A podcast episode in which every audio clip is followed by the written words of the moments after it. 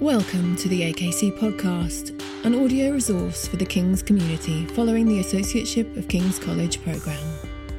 The AKC is an inclusive, research led programme of lectures which explore diverse religious and cultural perspectives.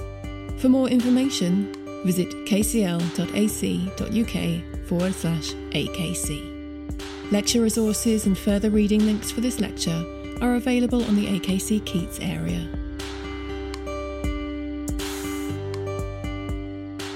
Given the theme of this lecture series, Inside London Art and the Sacred, I'm going to talk to you today about a project that took place in Leytonstone.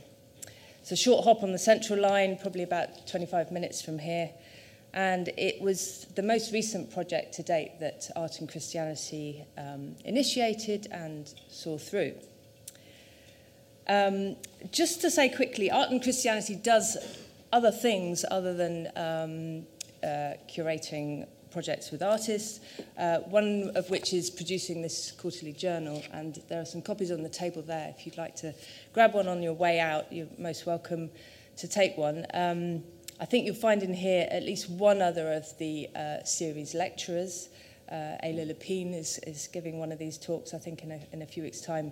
Um, she's actually interviewed um, the artist who's produced the new sculpture for the fourth plinth, which you might have seen unveiled uh, in the last couple of weeks.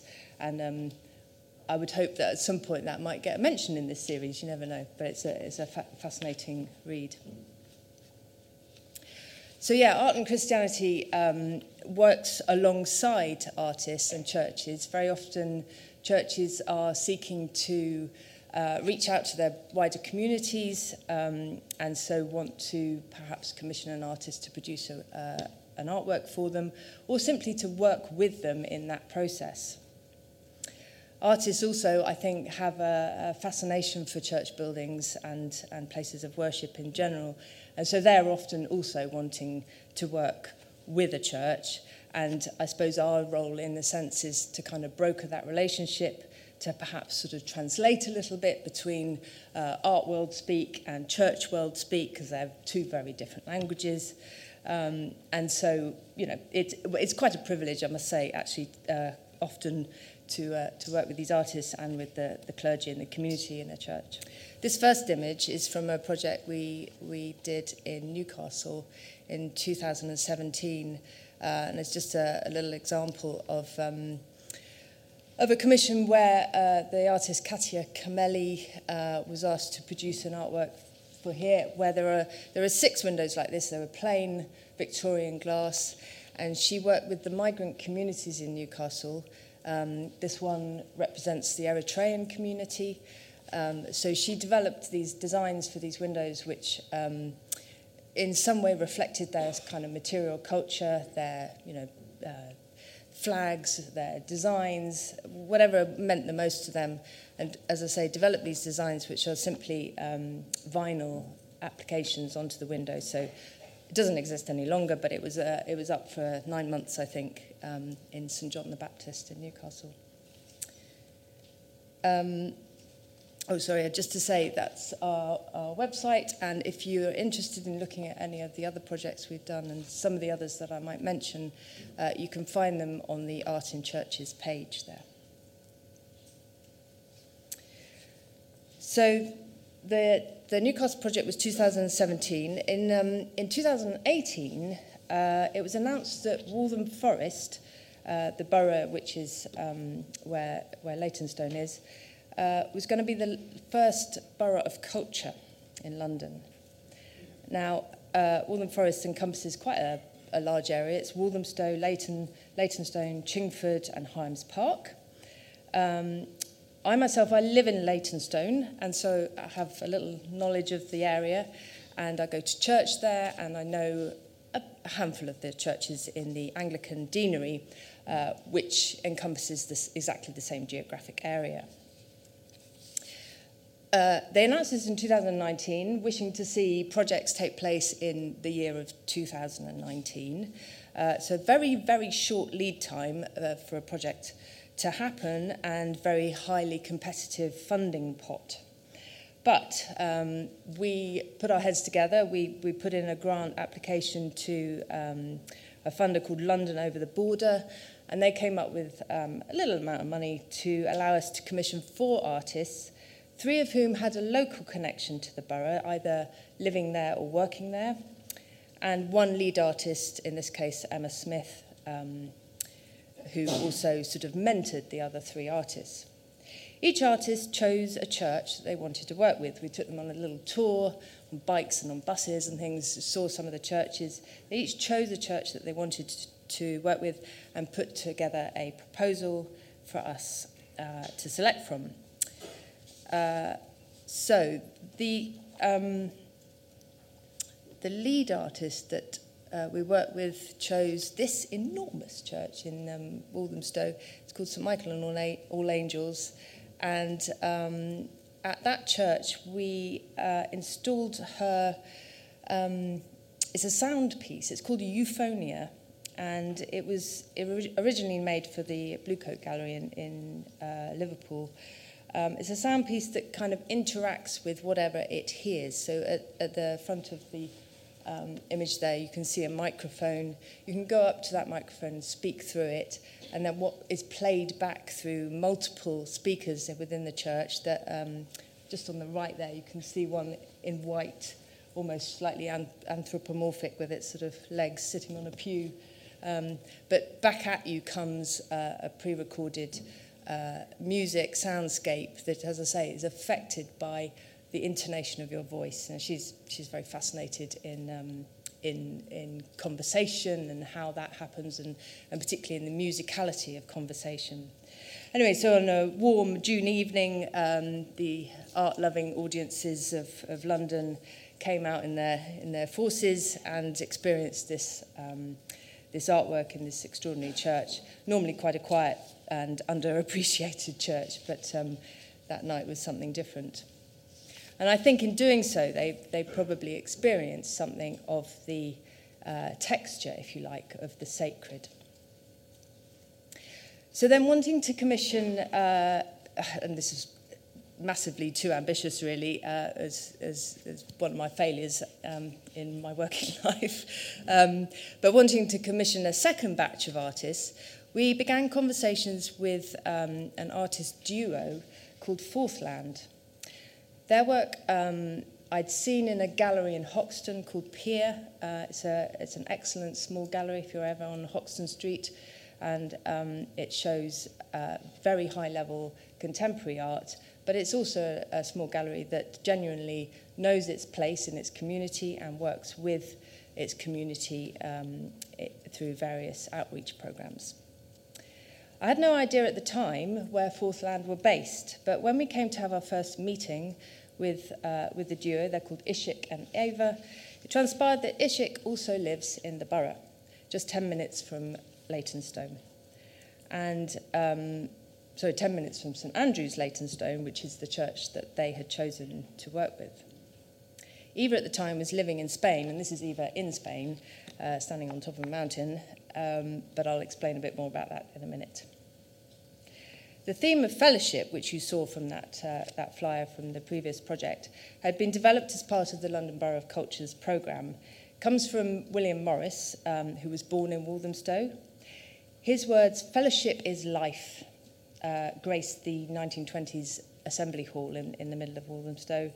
And that very nicely fitted with um, Fourthland's modus operandi, if you like.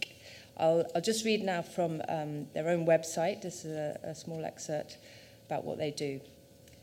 Through creating artworks across mediums of sculpture, installation, performance, film, social and ceremonial practice, the work becomes a vessel for transforming exchange, producing new myths between land and people as an antidote to disillusionment and modes of separation held in modern society. I think what struck me the most about seeing Fourthland's work um, when I first saw it in, in Pier uh, was its almost anachronistic regard for natural materials and craft, particularly as one, um, one of the works they, well, a very long um, project uh, of engagement. Over five years, they've been working with, a, with an urban community on a housing estate in Hoxton. So if you, can, if you think, you know, I think normally you'd sort of associate artists that work with sort of, um, you know, wood and craft and uh, natural materials being a rural endeavour, if you like. But this, um, they, they do all of this right in the middle of the city. They're unusual in an art world in which new technology and highly manufactured art prevails. And I think they've genuinely been working as ecologically minded artists since they began together over 10 years ago. They also seem a little bit sort of out of time in the manner in which they embrace what some might term a spiritual or mystical attentiveness. Again, to quote their own website, the objects they make become their artistic tools, often made over a long period of time with repetitive and durational labour. They are imbued with a sacred weight that evokes qualities of care and universal knowledge, that of the domestic and the cosmic. So, after um, an initial first and unsuccessful attempt to apply for Arts Council funding to work with these artists, um, you can do there are grants available for up to £15,000 from the Arts Council for this kind of project, and you can apply fairly quickly. We applied once, didn't get it, but they tend to say, apply again and you might get it. So we, we did. Um, but in that second application, we decided to broaden the scope of the project. So they weren't just working with St Andrew's Church, but they were working with um, the nearby Hindu temple. So this is St Andrew's on the left, and on the bottom right is the Sri Nathshi Sanatan Hindu temple. It's on Whips Cross Road, and it's literally less than a quarter of a mile from the church. On paper, the bringing together of these two faiths might have been slightly fraught with difficulties. But the two places of worship already enjoy good relationships that they've built up over a number of years, and they were both very open to making something happen with Forthland. Fellowship was again at the centre of this partnership, and evidenced by events like an annual picnic that the, the two places have together each year. Um, in Epping Forest, which is the sort of, if you like, the third player in this. Um, Epping Forest stretches right into uh, the very edge of Leytonstone, and you can see it there on that map. It's a vast forest. I don't know if any of you have ever been out there, but it stretches for over 300 square kilometres to the north and east of London. Uh, but as, as I say, this is the innermost part of it, um, so the most urban part of it, if you like. In April 2019, uh, the London Borough of Waltham Forest declared a climate climate emergency, as did a number of other boroughs, I believe. And so our second application to the Arts Council also rested on the bringing together of two faith communities to come together in creative workshops, culminating in a performance which might take place in the woodland on a beautiful September evening. Both elements of the project would focus on the significance of the natural world in terms of faith and fellowship. In the first week of March 2020, we received the good news that the Arts Council application was successful, and by the second week in March, the money was in the bank. And in the third week of March 2020, I think you all know what happened. I think it's a date sort of firmly imprinted on our minds, the COVID COVID pandemic broke and we were in lockdown. So, of course, the question uh, came up of, as to whether this project could really go ahead, given that so much of it rested on bringing together community, being together, sharing. There was a huge question mark. Uh, but we consulted with everybody involved. Uh, the artists felt that they could probably still make something happen. Uh, they weren't quite sure what, but um, that it was worth giving it a go and seeing what happened. So by May 2020, a number of Zoom sessions were up and running. Uh, this one is a screenshot from our meetings with some of the ladies from the temple. Their long term friendships, formed predominantly through their faithful attendance at the temple, meant that their group easily gelled, and the technology didn't phase them either. Sessions led by Ishik and Ava, who are on the screens there, top, well, top and middle row, um, usually focused on a particular theme. One, for example, looked at the use of natural motifs of um, flowers or, or plants that appear in their traditional garments. Another was on pilgrimage, and it gave rise to some captivating storytelling about pilgrimages made by these women at various times in their lives. Meantime, members of the congregation at St Andrews seemed slightly less eager to join the conversation, but Ishik was able to connect with them uh, during the summer when it was safe to do so outside or within their gardens. One of the community there, um, Lois on the left here, this is her in her home. Uh, it's probably you can recognize it wall to wall William Morris. So the wallpaper, the, the curtains, everything. And she, uh, she even makes her own dresses out of William Morris um, materials. On the, on the right is another engagement that took place uh, with uh, obviously ladies from the temple. They, um, they wished to, to hold one of their ritual dances in the forests, and uh, uh, we took some photographs of them there. In another meeting, Ishik spent time with two very elderly nuns who live in Walthamstow, incredibly energetic and enthusiastic and encouraging about the work that we were doing. Each of these encounters, of course, became a reminder of how our connectedness had been interrupted by the pandemic, but also of our reliance on the natural world, be it in the park, garden, or the woodlands of Epping Forest. A reliance on the natural world for solace, for exercise, and fresh air. So, in time, out of the threads of the stories that were shared, significantly, mostly by older women, the artist began to develop a story, or you might call it actually an allegory, I think it's probably a better word, of a figure whom they called the Ground Mother, a figure whose beneficence could summon up all that the earth provides, and yet someone whose earthliness made her very much human, resourceful, and invested in us all. Fourth practice gradually and very much intuitively coalesced around the proposal to create a ground mother sculpture, a wearable cloak made from fragments of material that were provided by members of both worshipping communities. And often um, they would bring these um, pieces of fabric along with a little note which might tell you, uh, you know, who it was in memory of or with a prayer or something like that. They were asked to do this and, and many, many people did from both communities. The cloak sculpture would also be partnered by another piece uh, called Earth Scripture, and it was sewn with imagery that evolved out of the stories and worn by Eva in that first slide that you saw when she was standing on the mountain. This is also um, a close-up of, of that piece. You can see the, the sewing on it there. And that's an image of Eva holding it um, folded up. So Eva was still, still in Spain and she was stuck there because of the travel restrictions. So um, this was a way in which she could be part of the project. She was always on the Zoom sessions with, with people, but um, she was involved in making this half of the project.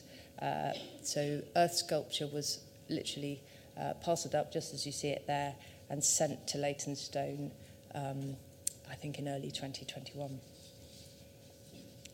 In the original proposal, Forthlander described a performance which might take place as a public event in Epping Forest. However, it soon became clear that public events were not going to be possible in autumn 2020. So, as an alternative, the artist began working on a film which provoked great excitement in some and probably absolute terror for others. So, women of the group offered what they were most comfortable with. Some wrote poetry, some offered to dance, some said they would just be willing to perform part of the ritual. And I'm sorry, I skipped past um, these photographs, which are of one of the, um, the Hindu group, obviously. Um, she offered to perform a puja in her garden, and it was photographed again. And then the bottom right slide is from uh, is a still from the film where she's she's doing something slightly different, but it's an echo of the traditional ceremony that she performed in the garden. A couple of men also got involved. Um, Father Paul Kennington, who's the vicar of St Andrews, and somebody who gave us very invaluable and honest feedback all the way through, um, but very enthusiastic um, about the project. Um, he and uh, one of the church wardens, Rosemary, enacted parts of the Eucharist for camera. So you just get a sense of that, that there. And these were, these were shot together with details from the church. So at the top, that's a, a, a detail of the monstrance. St Andrews is quite a traditional high Anglo-Catholic church, and monstrances are normally found in just in Catholic churches, but ours is, is used a couple of times a year. Um, uh, bells also featured quite strongly, and the thurible, which is what you um, use for incense in a church. There was also Malcolm. Malcolm's the organist at, uh, at St Andrews. And he chose to um, play, he has a, an organ in his own home, uh, and he made a recording of Hulse Planets, um, transcribed for organ. And then a part of that, I think the section from the Jupiter um, movement, appears in the film as part of the soundtrack. So the next few images are all taken from the filming uh, which happened um, over one day in early December. So bear that in mind when you think uh, we've got one of our ladies from the uh, temple here emerging from what are known as the hollow ponds, a very, very unappealing uh, body of water in, in Leytonstone. But she insisted on getting in up to her thighs um, in order to begin her dance in the water And then she emerged and danced on this um, yellow piece of fabric there for camera. Um, on the left there, you can see Lois. Uh, Lois was the lady with the William Morris house. That's Lois wearing the Ground Mother cloak. Um, there she is again in the forest. Uh, there's Rosemary at the top. She's the church warden pouring from Uh, a vessel, and Rani also white material flowing out of a vessel. As I say, the bell featured quite a lot, and drumming.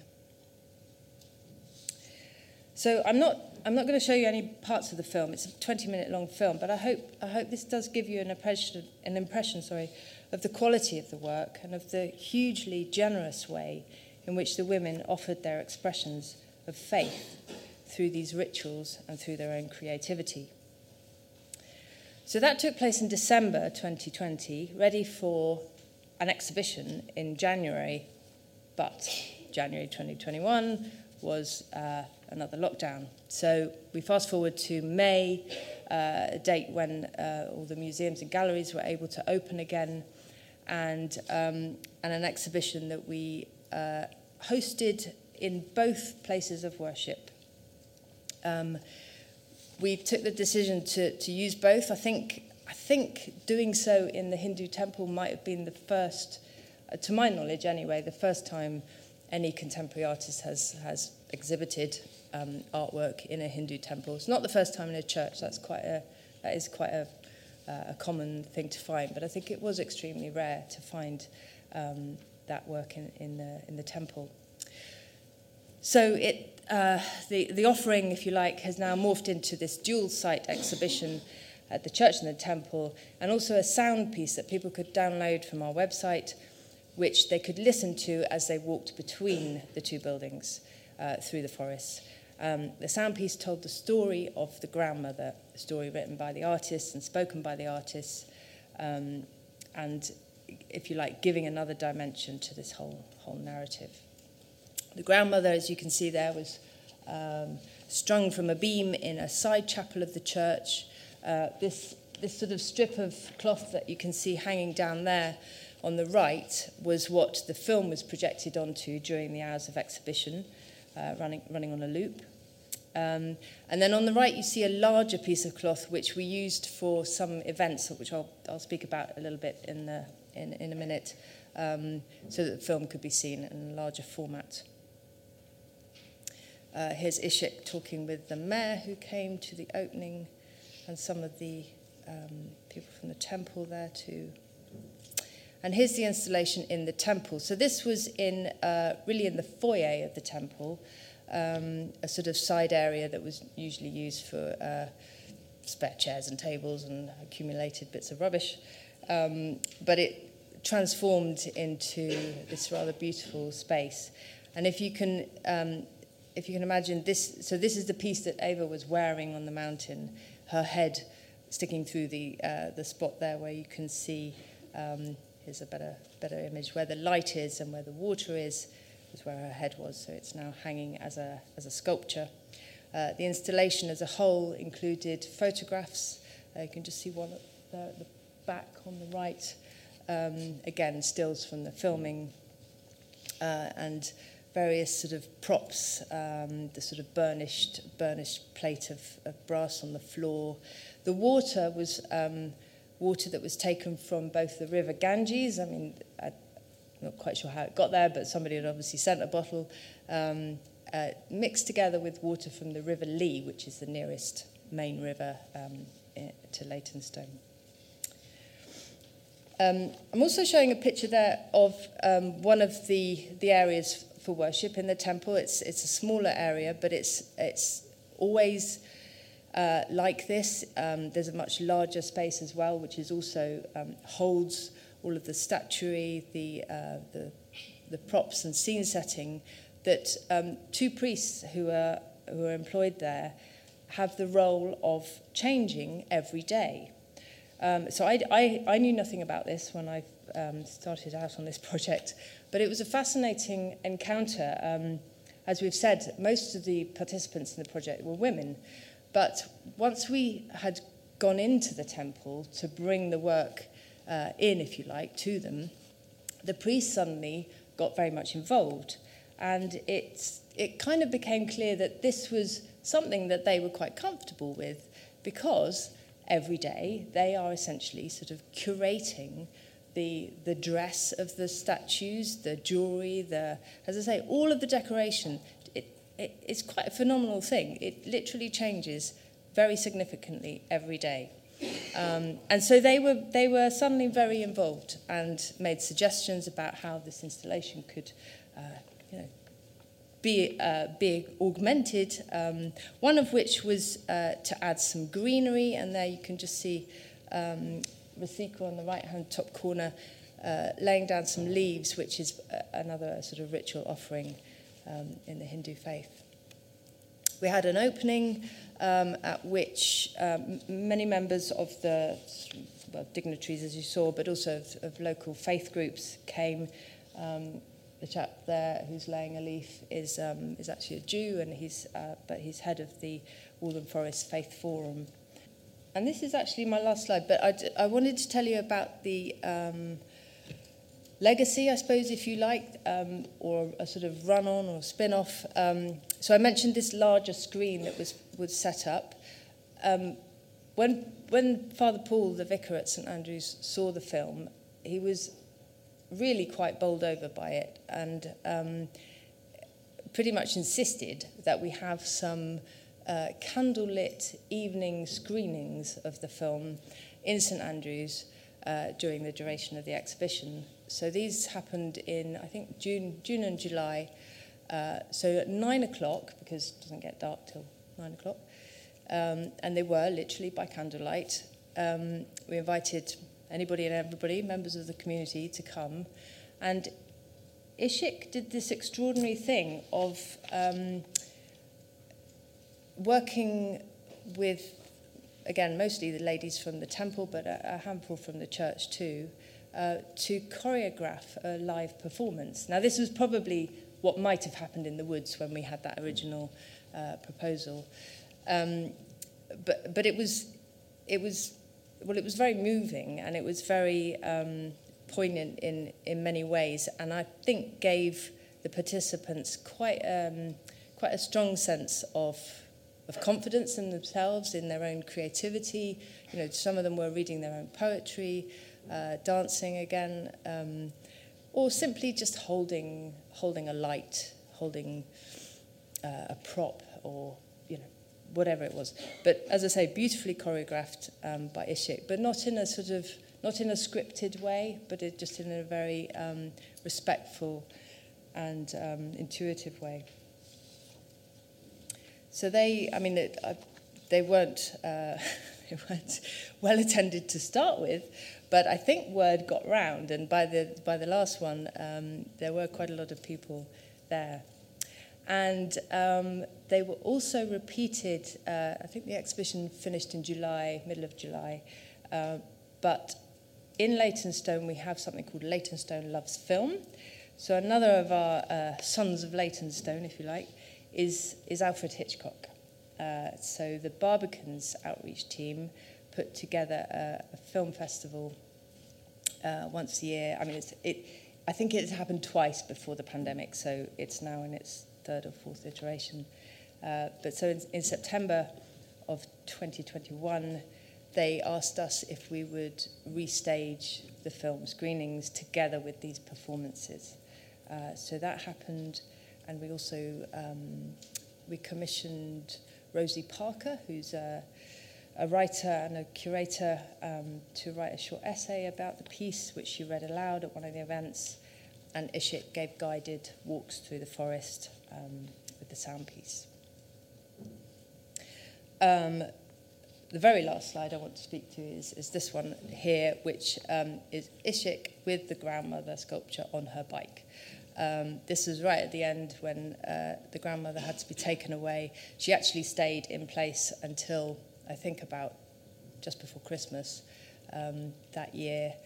Uh, but as you can see, she, she disassembled quite neatly onto this eight freight, which um, it, it would, um, would now go down very well with the Arts Council because they now insist on asking you what your carbon footprint is when you do a project. So um, this would uh, hopefully tick that box, I think.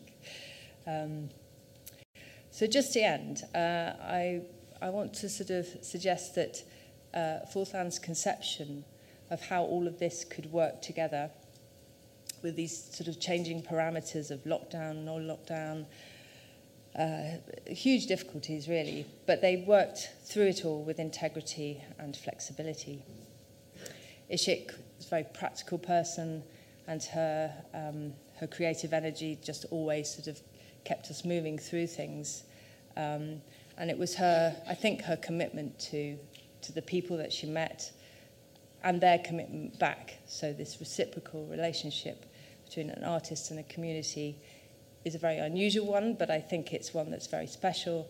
And I mean, there are lots of other projects like this that I'm sure you could look at, but um, for this particular place in London at this particular time, there was uh, quite, a, quite a strong dynamic, I think, um, happening in the work. And perhaps just also say that what, wasn't, what was created wasn't perhaps sacred in any formal or didactic sense of the word, but it did certainly produce these moments of, uh, a, of a kind of resonance with a universal sense of belonging to the earth and of an expressive connection to it and our fellow beings. Thank you.